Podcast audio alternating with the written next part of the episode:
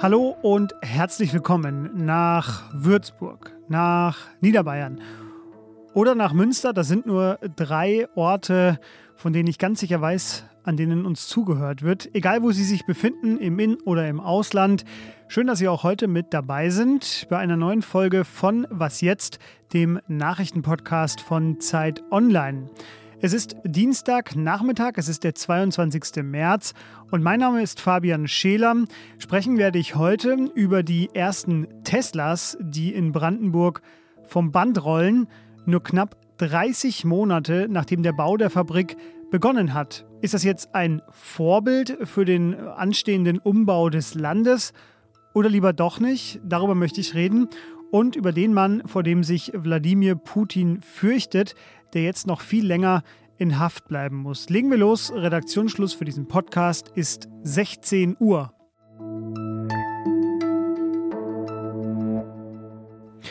Aus der Ukraine gab es auch heute teilweise sehr unterschiedlich klingende Meldungen. Der ukrainische Verteidigungsminister Oleksiy Resnikow, der sagte, dass die militärische Situation, Zitat, sehr schwierig sei. Sein Generalstab hingegen meldete, dass die russischen Truppen laut ihrer Einschätzung nur noch Munition und Lebensmittel für maximal drei Tage hätten. Währenddessen machte heute auch eine Zahl gefallener russischer Soldaten die Runde.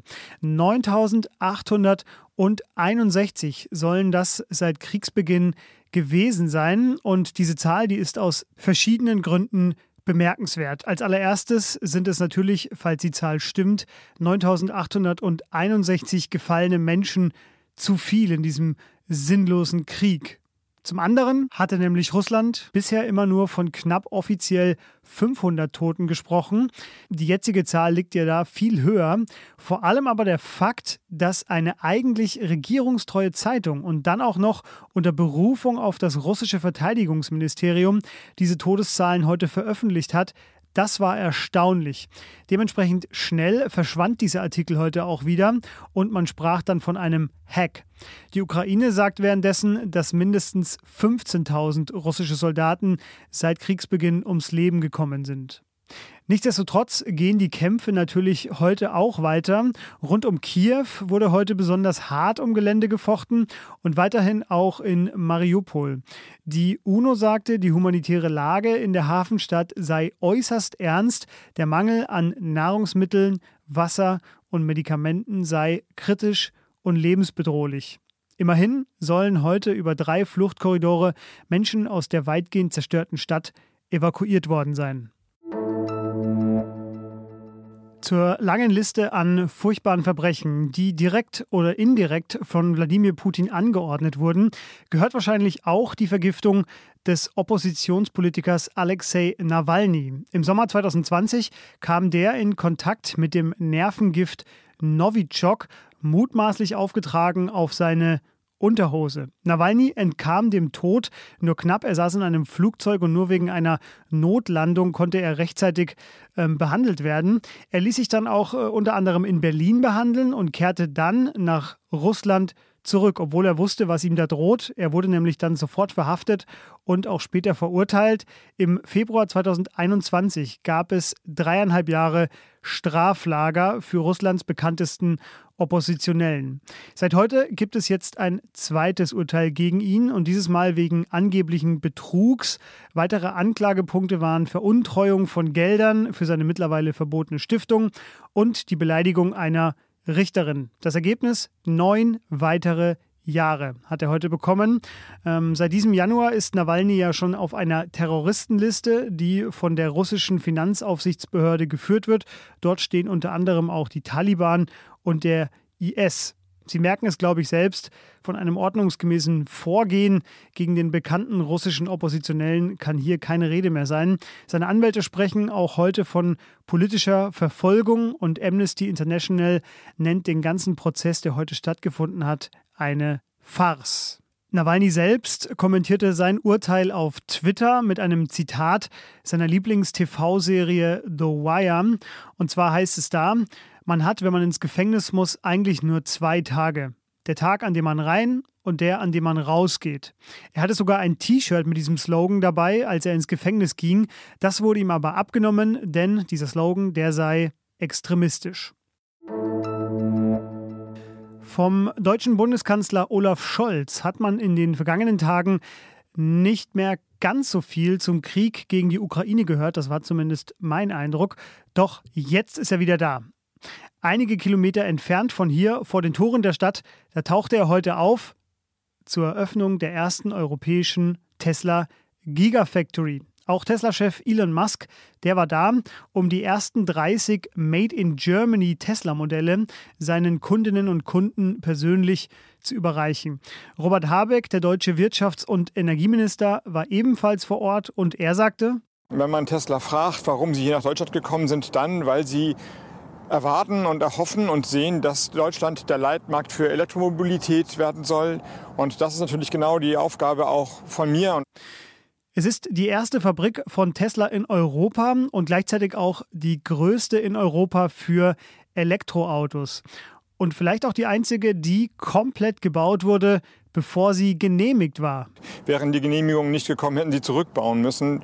Das ist eine, wie sagen wir, andere Unternehmenswagemutkultur. Aber hat ja geklappt. Die, Unterne die Genehmigung kam dann und dann war die Fabrik schon fertig. Ja, die offizielle Genehmigung, die kam tatsächlich erst vor wenigen Tagen, am 4. März.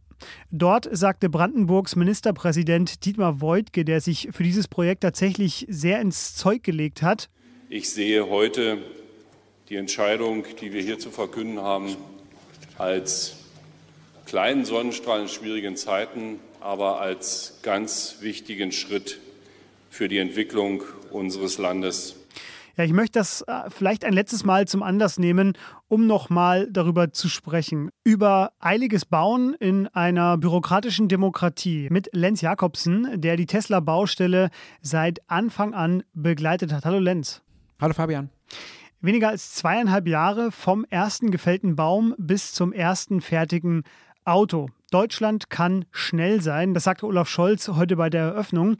War Deutschland denn hier zu schnell, wie die Gegner des Projekts ja behaupten? Ja, das kommt darauf an, was einem wichtiger ist. Ob es einem wichtiger ist, dass man schnell Fabriken aus dem Boden stampft, ähm, egal ob es nun für vermeintlich gute Zwecke wie Elektromobilität ist oder auch für andere Zwecke, oder ob es einem wichtiger ist, dass wirklich alle immer mit ihren Einwänden gehört werden und jeder jederzeit äh, zu Wort kommt. Es geht bei diesem Projekt ja auch darum, ähm, wie viel Beteiligung, wie viel Bürgerbeteiligung möglich sein muss, möglich sein sollte und auch äh, wie wichtig Einwände sind, wie zum Beispiel der Wassermangel, der ja in der Region äh, zumindest droht. Das Ganze ist ja ein Wasserschutzgebiet. Ich würde nicht sagen, dass es zu schnell ging, aber die Umstände waren einfach sehr, sehr besonders. Ne? Die, das Baurecht hat sich da quasi selbst ausgetrickst. Deswegen ist das ein Sonderprojekt, bei dem es sehr schnell ging, das aber nicht so leicht zu kopieren ist.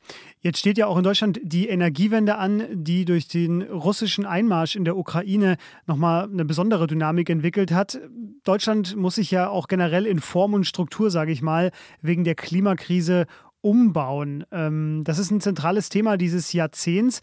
Ist denn das Tempo von Tesla da kein Vorbild?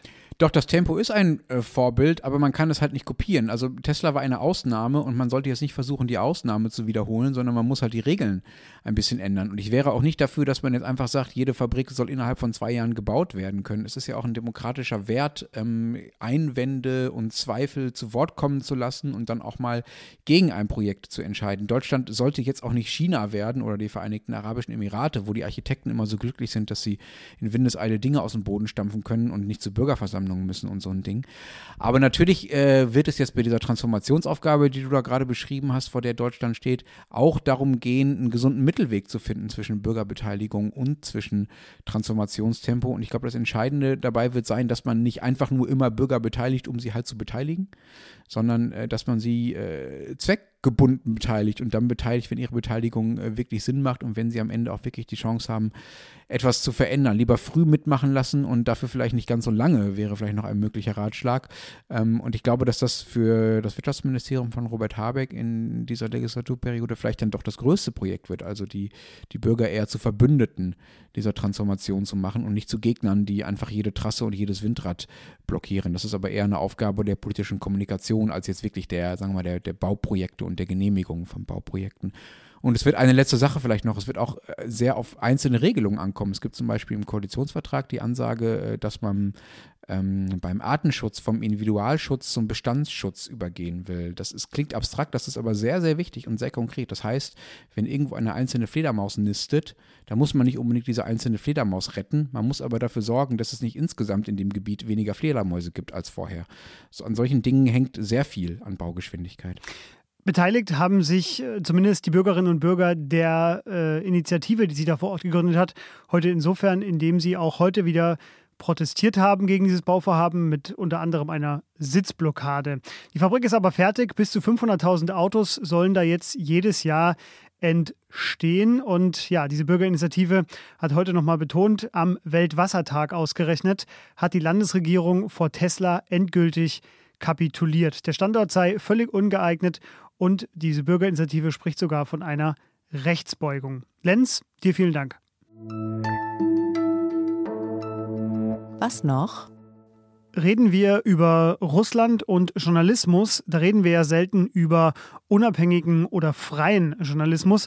Doch es gibt eine, mindestens eine mutige Publikation, die auch jetzt, trotz der Gefahr von drakonischen Strafen, immer noch weiter kritisch über das Land berichtet. Die Novaya Gazeta. Diese Journalistinnen sind so mutig, dass sie ihr Leben riskieren. Mehrere Kolleginnen, wie etwa Anna Politkowskaja, bezahlten nämlich für ihre Recherchen schon mit dem Leben. Und auch deshalb wurde Chefredakteur Dmitri Muratov mit seiner Belegschaft 2021 mit dem Friedensnobelpreis ausgezeichnet. Heute hat das Blatt nun angekündigt, die Medaille, die sie für den Friedensnobelpreis bekommen hat, versteigern lassen zu wollen und die Einnahmen sollen ukrainischen Geflüchteten zugutekommen.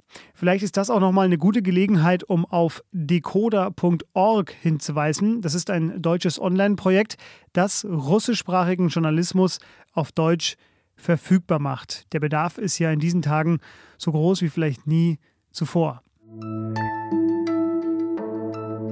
Und das war was jetzt am Dienstag. Was jetzt at zeit.de für Fragen oder Kritik.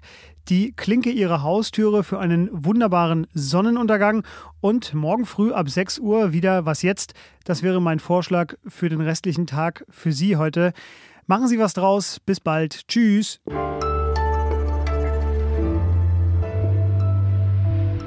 Okay, wunderbar. Schick mir das zu. Ich baue es zusammen und. Ähm wir hören uns wieder, wenn der BVB Meister wird.